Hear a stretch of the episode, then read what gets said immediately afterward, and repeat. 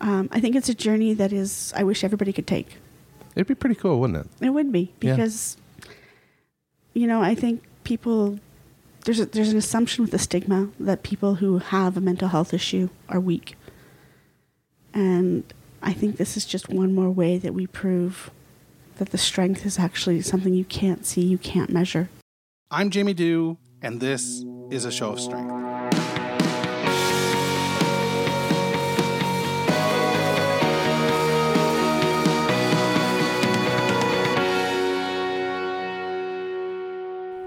Hey, it's Jamie here, and welcome to a show of strength. Today, we are going to talk about a program that I went through called Laughing Like Crazy. This program is one of many programs offered at the Mood Disorder Association of Ontario, or the MDAO. I first became aware of the MDAO around summertime of 2015 when I heard about Laughing Like Crazy and its cousin, Laughing Like Crazier. It wasn't until 2017, however, that I managed to get into the program, and when I did, it really changed my world. Any of you who've been listening to this show for any amount of time know that I host my own monthly comedy show now at the Soak SOCAP called Crazy Eights. This show was totally born of Laughing Like Crazy and Laughing Like Crazier. I can't say enough about these programs. But the core of the MDAO, it's the people. The people that I've managed to meet through Laughing Like Crazy and Laughing Like Crazier are wonderful. Today, I'm going to introduce you to one of these wonderful people.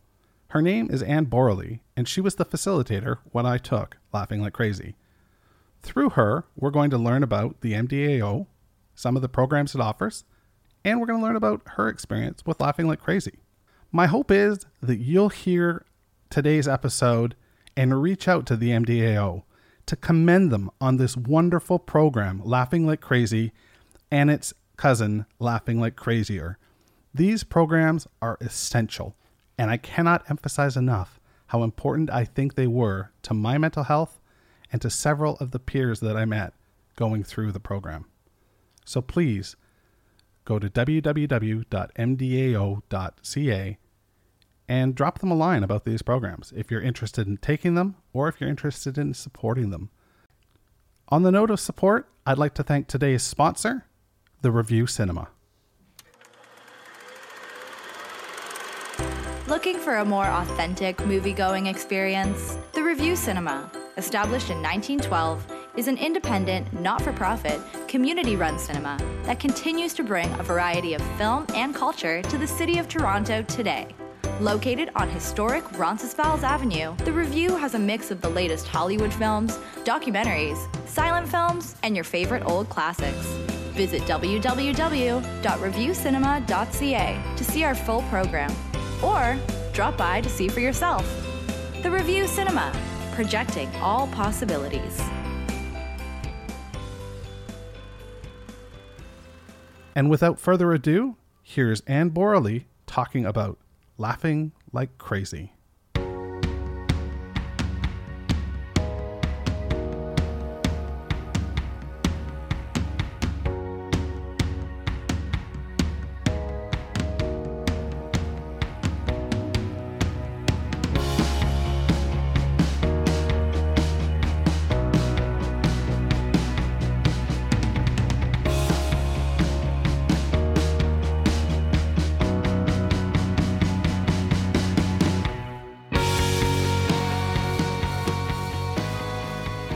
Okay, so laughing like crazy. First of all, based on what you know, isn't that offensive? Offensive, laughing like crazy. Yeah, crazy. I think it takes back the word for us. Okay. I'm a big fan of, of taking back words, taking back meanings, uh, mad pride, laughing Gotcha. like crazy. I, I think So similar to you know the queer movement, sort of. absolutely. grabbing I that think word it's, It's something that we want people to laugh at the crazy because sometimes that's what we have to do. Gotcha. Okay. Plus, I think the first word is so important. Laugh. It's such a big word. It's such a healing word. And I don't think people realize that until they're actually sitting in the auditorium with us and they're laughing and nodding their heads and saying, Gosh, I wish I had that. I wish I could get up there and do that. Yeah, I heard. I mean, I heard about the program probably two years before I got in, and it just appealed to me right away. You know, the idea. But I would love for you to describe what the what the program sort of entails, and also. You know, we're talking about it like a separate entity right now as well. Um, it's the Mood Disorder Association of Ontario that, um, what would you say, uh, supports Sponsors sponsors the program. Yeah, absolutely. And uh, for laughing like crazy in particular, or the session that I went through, it was also an, there was also another organization that you can probably speak to, you know, really well. Yeah, Star Learning Center at St. Mike's. Yeah, absolutely. tell me a little bit about Star. I can tell you a little bit about STAR. STAR is a project that was started by the Urban Angel Fund. Um, it was started by the Odette family. They gave a very generous donation to St. Mike's. And um, this is the second project that was started by the Odette family or by the Urban Angel Fund. Uh, it's for people who have been homeless in the last two years or who have been recently housed. And that's the only criteria. Um, it's designed to be very low barrier to reach people who have been on the street or people who have been in shelters, etc., and have that experience of homelessness in their lived experience. So what we do is we run programming um, Monday to Friday, every morning and every afternoon, and sometimes a third program in the evening or in the early evening. Um, and everything from the Wellness Recovery Action Plan that we talked about earlier, through to Laughing Like Crazy, through weights and exercise and physical fitness, to uh, emotional intelligence, to um, boundary setting, all sorts of different programs for people to take and learn and do certificates in. So it's a fabulous program. It's run by a very small staff. Um, the goal is to get more people who have been in the program facilitating the program. So constantly having that turnover of people who've been in the program take the program and then come and facilitate and get paid for what they're doing. Uh, sure, Um, yeah. so and, and, we're and, running you know, also just the power of having somebody who's has that lived experience. Yeah. Yeah. Um, so they're running programs with Yonge Street Mission. They're running programs with Covenant House. Um, and it's all based out of 40 Oak Street, which is a great program in and of itself. So it's it's a great program And you would find Star on the St. Mike's site. on St. Mike's website. Yeah. Okay, that's that's that's really good information to have. Yeah. It's it, it's a fabulous program. I wish there were more in the city. Yeah, I mean, yeah, I mean, we can. There's a whole other conversation there. I'm from I'm from the sticks, and you know we've got we got nothing. Like I look at you know the different programs we do have here, and uh, it, it's pretty spectacular. But you're right. This is a big city. There are a lot of people that are um, suffering in silence, and you know, hopefully, they're listening to this right now, and if they are, they can take you know that step forward and um, and do what they need to do to you know get on a on a path for recovery. God, wouldn't that be tremendous? So that's Star, and that's out of St. Mike's. And then there is Laughing Like Crazy at the MDAO or Mood Disorder Association of Ontario. Um, so how did you uh, discover the program? Well, mood disorders was the first step for me in my recovery. Okay, If there's a first step for somebody, um, my mother had found mood disorders online, and she'd basically told my entire story to this forum of people that I didn't know. Like an online forum. An online thing? forum. Okay, um, and I was mortified, absolutely mortified. And then um, I thought, you know what? They have groups, so let me go see what this group thing looks like. Um, otherwise, I'm just sitting around at home doing nothing much. and you're talking about the various peer support And groups so that they they, offer. various peer support groups. So I decided to check out the women's group, and that's how I started mood disorders. Went in, found people like me, was shocked, really shocked. It's a really shocking experience when you hear something because you you just feel so isolated and alone. And when somebody's saying something and you find yourself nodding your head because, yeah, I feel that way too, or that's happened to me, or, oh my God, I'm not the only one. And, and I think those three sentiments come usually the first or second time you sit in a group with other people. Um, the beauty of mood disorders is you don't have to give your name, you don't have to give a diagnosis, you don't have to provide anything. The fact that you're there for them is enough. Um, Wow. it's incredibly powerful. So they hooked me with their groups. Yeah. I started going to the groups and finding people who thought the same way I did or who were just as bewildered as I was about a diagnosis or what that meant or all this horrible medication and stuff that was being thrown down our throats. how it makes you feel, how it makes you. The side effects side that were going yeah. on, the relationships that were being that were being bruised or held or touched or whatever. I mean, all of this stuff was all talked about, and and people people would cry, and you'd be held by the group, and that was an incredible feeling to know that you could say something and the group would rally you. It's like akin to that. I don't know if it's an acting exercise or we all did it when we were kids, where where you stand there and you fall back, you know, and you know that somebody's there to catch, catch you. you. Yeah, and it's a, like it's scary as hell. Like even as a kid, just doing the fall back thing. But what a feeling of comfort when you feel arms surrounding you. You know, maybe metaphorically or or actually. Uh, it's just, Just- it's powerful. Watching people around you nod as you tell your story. Right. and seeing that. So it's not only you're nodding while they're talking, they're nodding while you're talking, and and it's sort of this. Um, I ran the bipolar group for two years after that, and the immense relief of people. They would tell me, I never thought anybody else would ever talk about this kind of thing. I never thought I would be able to tell anybody what actually happened. I never thought that I'd be able to talk about it out loud. And your experience is that is that the stigma? Is that the stigma? Do you think? Like I'm I'm listening to you say that, and it's like that's how I felt, and that's probably how the other people in my group felt, um, both at Laughing Like Crazy and the other groups I've done. And, and it just dawns on me right now, like, like why do we why do we feel that way? Why do we feel like nobody else would? It's because people don't talk about it.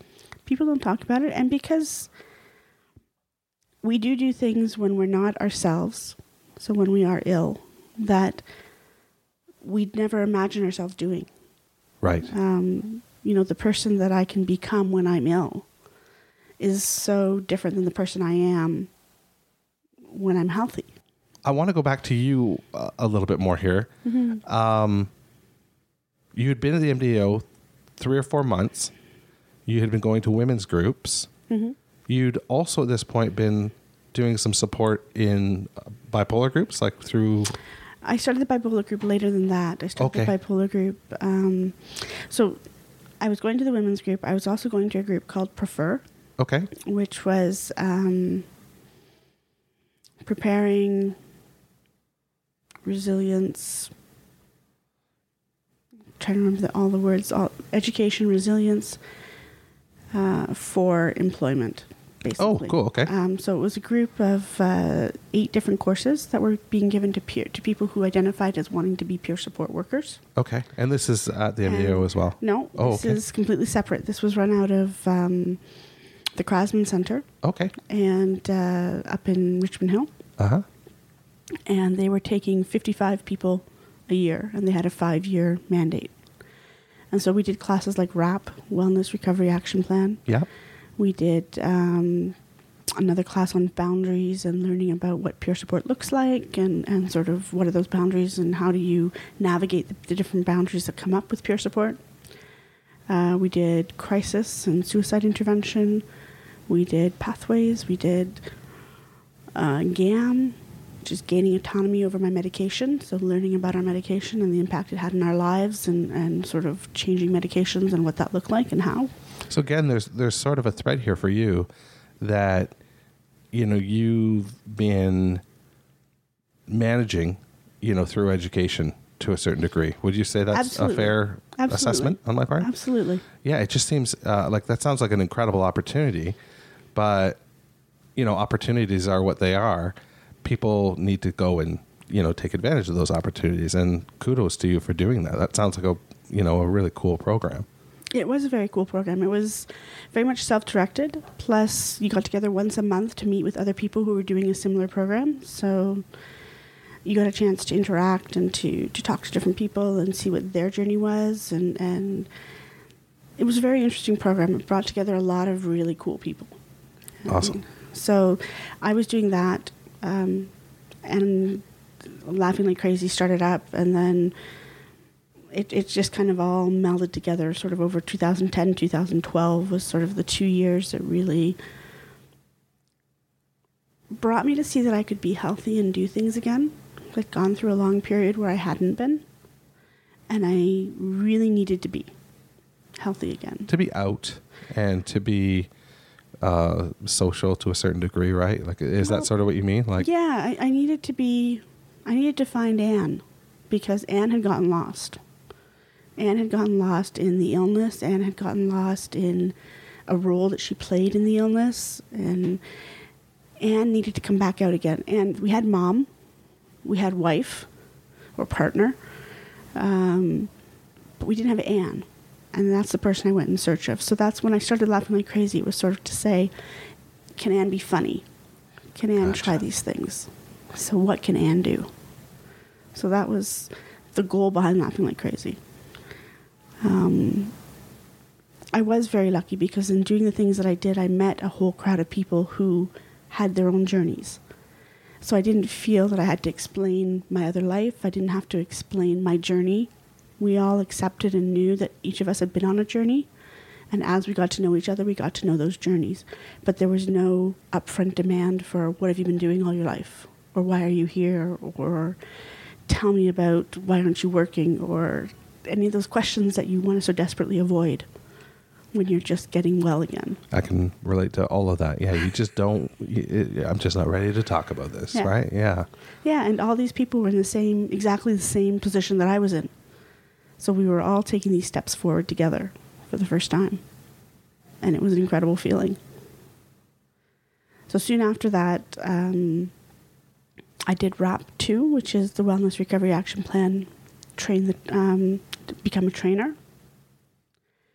And I actually got hired right away, which is fantastically lucky. Um, Amazing. and then MDAO asked me if I would consider starting up a bipolar group. So that's how the bipolar So group- that's how the bipolar group came Very about. After I started facilitating WRAP, um, the ED of, of MDAO, who's been a bit of a mentor to me, um, came and said, had I considered starting up a bipolar group because they didn't have a bipolar group running during the week. They had one in the evenings, but not during the week in the afternoon. I see. So I said, sure. And they said, don't worry, you'll have about four or five people working with you, so you won't have to do it every week. Ha ha ha. Ha ha ha. They were invisible people, weren't they? They were. They were. So it was myself and um, a wonderful woman named Bethany who um, put her hand up and said she'd try and come and, and try it with me. And uh, we started our little group, and it was magic. oh, that's fair. It, it was magic. It was. Um, So good to hear this. as a facilitator, as somebody who is stepping into that facilitations for the first time, hmm um, I encourage everybody to try it once. And I don't think you have to sit there and say, I'm not ready. I think you just have to step in and say, I'm going to try this today. To go through a group? No, or to, to try actually and facilitate a try group? and facilitate a group. Oh, okay. To actually take the reins and say, this is a group that's come in today. Yeah. I'm going to watch the time for you. I'm going to make sure everyone has a chance to talk if they want to talk. And I'm going to listen with you. Right. Be a part of it. Remind people of the comfort rules. You know, sort of. I don't want to use the word enforce the comfort rules because it's not really, you know, there. But Remind them but why a- we have a safe space. Yeah, exactly. Creating that safe space. There's something I, I want to take one uh, half step back. Hmm. And you said you were very lucky, and it's like, you know, I don't want this to just be me blowing smoke, but it, it's not. It's not necessarily about luck. They saw something, you know. You you did the prep work. You did the you did the work, and there was an opportunity, but you took that opportunity. So, you know, we, we, we call things lucky sometimes, but you know, we need to be careful to, to not undermine our own, um, you know, hard work and tenacity and, and what the value add that we bring to the table can be, you know, and, and I think having been through one of your groups, um, you know, it is, it's a safe environment. It's, there's something very powerful about that to be in a room where there are people that are very different from one another, even though they share a similar attribute. People at different levels, people at different um, levels of wanting to share, uh, the, the whole, you know, the whole spectrum, and you know, sort of being the ringmaster of that, of that, of that group, and me, the, you know, let me let me just say one thing. My my mantra for this show is encourage courage, and a great facilitator creating a safe space in a room is encouraging courage, because there are people in that room that if it weren't safe, if it weren't set up the right way, and it weren't led by the right people, they wouldn't be able to exhibit the courage they need to to, to exhibit to move forward. So I I apologize for stepping on your story, but I but I, I do think that's important to say that it's not just luck, you know. Well, it's. so I met somebody who had a similar idea around recovery with me. And so we were able to share space together to facilitate together and work together. But um, that bipolar group was my favorite group. In fact, they, they shifted the days. I went back to school. I made a decision to go back to school. In my first year, I could do it. It was no problem. I did my group on Wednesday afternoons. I would have class in the morning. I'd beeline to MDAO to run my group, and then I'd beeline back to my group, back to my school to do school in the evenings. But the second year, I could not get a class on Wednesday. The one class I needed to take, I needed to take at York, and it was way far away, so I couldn't do it. So MDAO very graciously turned to me and said, "What day would you like?" Wow. and I said, "Oh, um, Friday." And so the bipolar group is still running Fridays at MDAO from one to three. If anybody wants to go, it's at it's just west of uh, Yonge at Eglinton on the north side. on the sixth floor at 36 Eglinton Avenue. Absolutely. What a what a great place that is. So, and and the facilitators are fabulous. I happen to know them both personally, and they are very very good at what they do. So, how, how long were you running it before you, um, you know, made the tag and and and and stepped away from that piece? Is that concurrent with when you got into? Um, I did that until I started working at St. Mike's. okay, gotcha. Okay. So um, I did that for two and a half years. oh wow. hmm Now, at the same time, had you started at that point doing laughing like crazy as well? Um, the facilitation part of it. Um, when did I do my facilitation? I did one in. No, I was already working at St. Mike's. So one of the facilitators of Laughing Like Crazy, because Laughing Like Crazy went and hired two facilitators to work, Okay. and one of them came to me and asked me to co-facilitate with her. And we did an evening group. So I was working at St. Mike's, but I was only working part time at St. Mike's. Okay, I see. And um, funny enough, I facilitated a colleague of mine um, who I respect and love very much. And uh, watched him do his first Laughing Like Crazy. Oh wow, a colleague like from St. Mike's. From St. Mike's. And he is now going to facilitate his first Laughing Like Crazy in January. Oh, So That's pretty the beat neat. goes on. yeah. but yeah, it's and um, yeah, it, it's really exciting. Like it's it's really, it was wonderful. It was a wonderful group. Right. Right. Uh, yeah.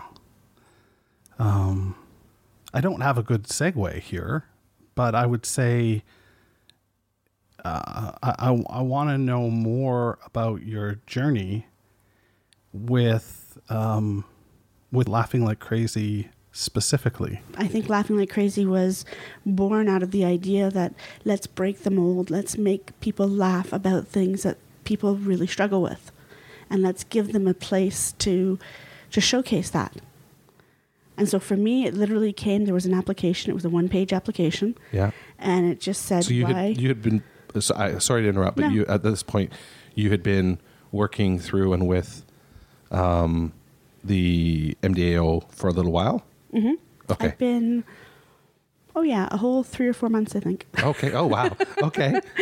and I saw this um, application, and they said fill it out, and, and you know we'll call you and see and see if there's a wait list or not, and we'll see if we can get you in. So I filled it out, and uh, a gentleman named Michael Cole called me, and Michael is the person who created the Laughing Like Crazy. really? Mm-hmm. He's written a book, Okay. and um, not about laughing like crazy, but he's written uh, he's written a very funny book about the beaver. And it's I a very tongue in cheek. I'll, I'll find it for you. I have it somewhere. Even if you can tell us the name of uh, it. I'd have to go find it. Okay. Sure. I have to go find it. But um, anyways, he's a very funny gentleman, and he gave me a call and he said, "So why do you think you'd be funny?" And I said, "I don't. That's the point." And he said, "What do you mean?" And I said, "I don't think people think that I am funny. I think they think I've been sick. I think they think I've been a lot of things, but funny is not one of them." and I want to prove them wrong. And so he said, okay, welcome to Laughing Like Crazy. What is it? It's 16 weeks. Um, it's a combination of peer support and joke writing. Um, the first few weeks are really on the joke writing. So, how do you do it? Yeah.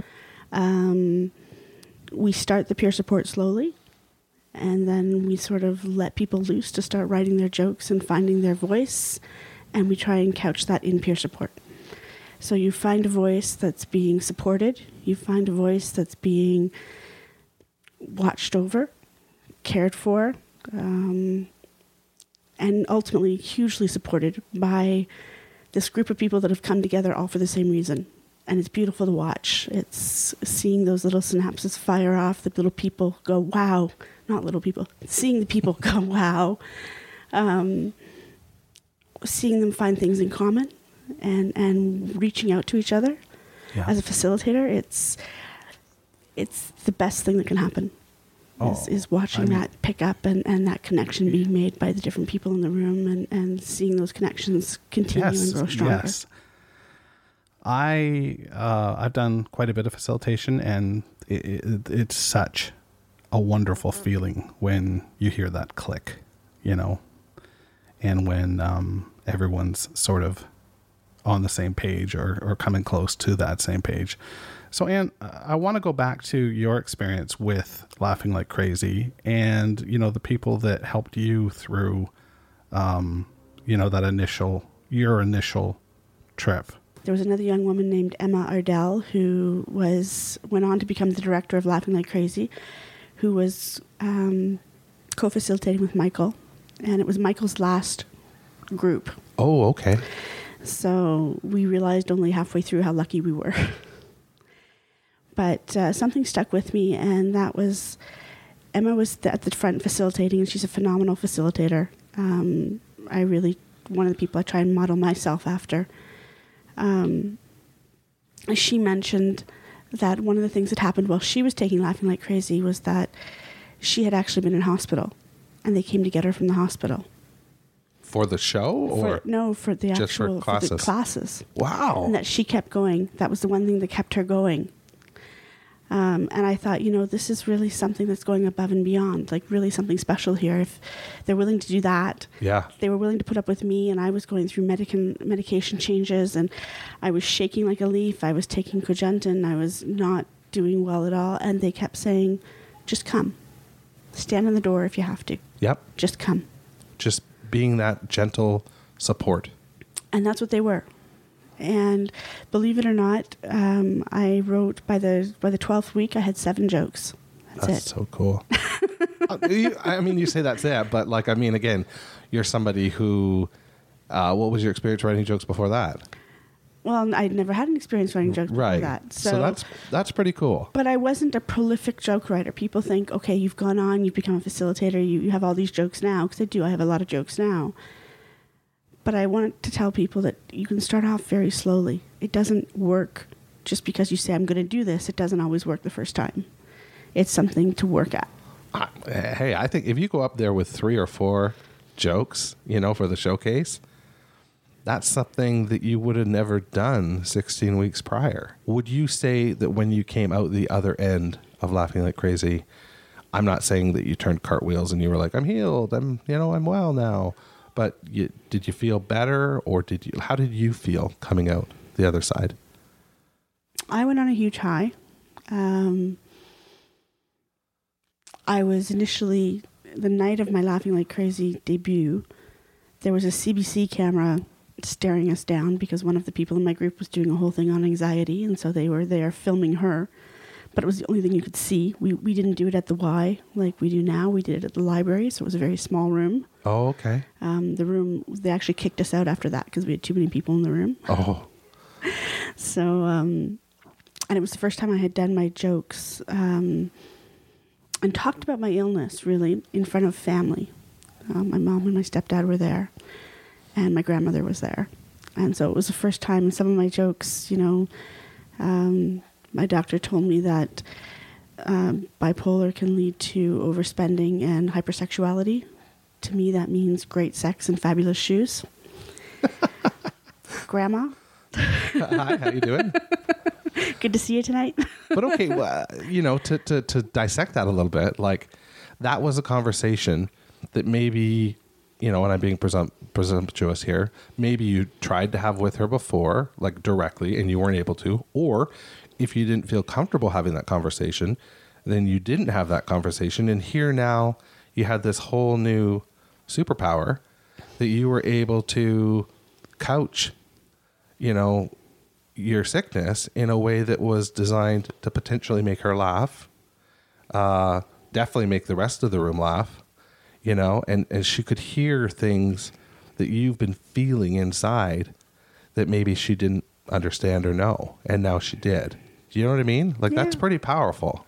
yeah, I think it does open. It, it opens up a conversation for people, definitely. Absolutely. Um, I mean, it opens up conversation for friends that that you invite that that see you there, that see you in this light for the first time. It opens up, but it opens up your conversation for yourself with yourself. If I can talk about this, what else can I talk about? oh, damn. If I, if I can if I can say this, what else can I say? Yeah. What else will come out? Did you find that the therapy that you were doing over and above, um, you know, peer support groups and stuff like that, that it changed because of your experiences with laughing like crazy? My therapist pushes me to do more. Gotcha. Okay. My push, my therapist pushes me to write more jokes, to write about my experiences. Oh, how cool is that? Um, she bought the book. There's a book about laughing like crazy. I don't, Don't look for it because you can't find it, but it's, No, it's it looks print. really cool. I hope it comes back sometime. it's out of print. Yeah. But she's got a book. oh, that's very. I So- want one. she, I want one. I don't even have one. Oh, wow. Right. If you're listening, MDAO, Reprint. yeah, reprint. Come on. But um, it's not always about the crazy. Right. It can be about all sorts of other things that we've experienced as human beings. Yep. Um, but throwing in that crazy is very liberating. I find that it's very much, people say, I never thought I could talk about that. And I know for me, as a facilitator, from coming from the beginning where I started laughing like crazy to becoming a facilitator, I've come through this process of how do I work out my shit now? Um, and so when I need to work something out, I look at how I can write a joke about it. So it's become literally a coping tool for me to say, this is happening or this has happened. I need to process it. Right. And so, how do I process it and how do I make it into something funny for me? Um, my experience, I have a joke that the community knows me for. Okay. Um, it's my fountain joke, and, and everybody knows it and everybody loves it. Do you want to share it? I can share it. Sure. Dancing naked in a fountain in Paris, singing Vive la France, got me a few wolf whistles and quite a few come ons. Dancing naked in Lake Ontario, singing Oh Canada, got me committed. and that's become sort of your that that's like a, a when you do a set now people expect that joke in the set People expect that joke, and that joke took me three months to write. interesting Took three months of hard. I'm drilling down on this experience. yeah I'm connecting these experiences. This is what happened. This is where I am. I need to laugh at this because it's so intensely personal that I need to get it out. Right I need to look at it with something besides tears. I need to make it funny. yeah and you were you were able to you know put it into a i don't want to say template but you know like one of the hallmarks of a joke is you know um, inviting the audience to to go somewhere with you and then you push the button under your desk and drop the floor out mm-hmm. you know it's like whoops that's not you- you were expecting this but i'm giving you this it's like that element of surprise right It's it's the punch, right? yeah absolutely So we hook you in, draw you in, and and it's designed in the theory of three with with different. So I'm dancing, I'm getting wolf whistles, I'm getting come on. So I have three things, and then I'm pulling you in, and I'll give you three things again, and then I give you my punch. right so there's a you know there's a So symmetry to it There is a symmetry to it. There's, it's a little bit of a longer joke compared to some of the others that I do, um, but it is definitely one of the hallmark jokes that I do. That's yeah, that's awesome. That's really neat when you've got something in your back pocket and you and you say three months. Three there are people listening to this right now going, three months? This is a 16 week program. You're telling me that, you know, um, three After quarters I'd of the taken- program was was you writing one joke? After I'd taken my own laughing like crazy, after I'd facilitated my own laughing like crazy, then I wrote that joke. Gotcha. Okay. in three months. So it, I wasn't ready after the 16 weeks. I wasn't ready after the second 16 weeks. It took me another 12 weeks of deciding on my own that I want to write this joke, that this is a joke that I'm going to do. That's how long it took me to write that joke. There are other jokes that were much quicker. right. There were other jokes. Um, going crazy is a very bad thing. And I'm a very naughty girl. that came very quickly, very easily, and really worked. Um, and really worked in my set because of the way my set sort of filled Flowed out. and Yeah. gotcha. But some jokes for me become therapy. And that three months was therapy. It was how do I get through this? How do I talk about this? How do I bring it up? How do I not be ashamed of this? What what is all the thoughts and feelings around it? And humor will burst all of that for Oh me. my, uh, absolutely. It's it's laughing like crazy is is a gift to those that choose to try and take the gift. Um, people have said I can't do it, and I understand that totally. We still have never had a person who went all the way through to the end not perform. That's a great track record. Um, you know, we've had people drop out partway through. Agree. Sure. But anybody who's made it to that night have all performed. Even the people who still that night were saying, "I don't want to go up there." you know, they, they went up there, and they did it.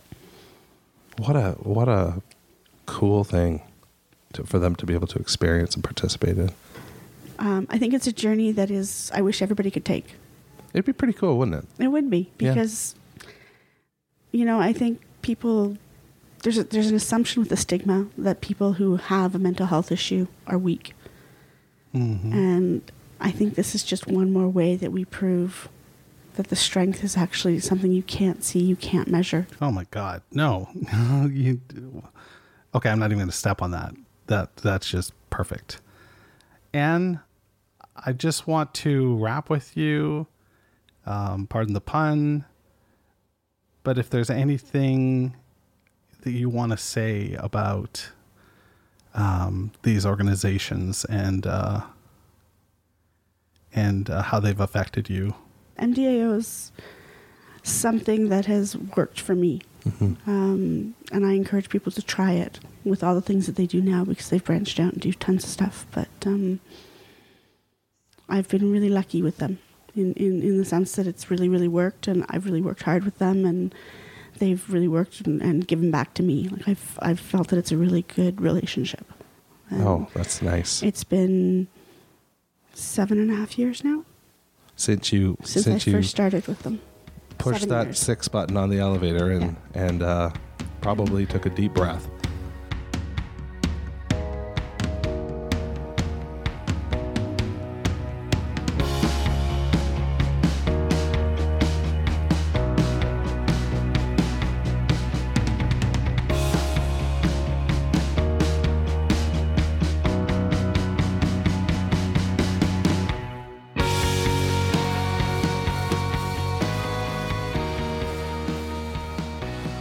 Was Anne Borrelly.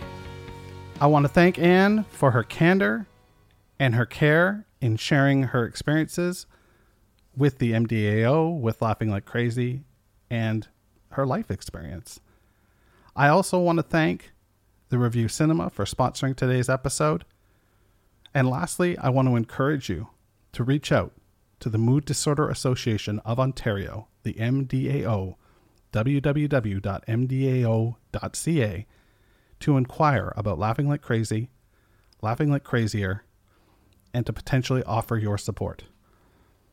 They cannot run these types of programs without your generosity and care.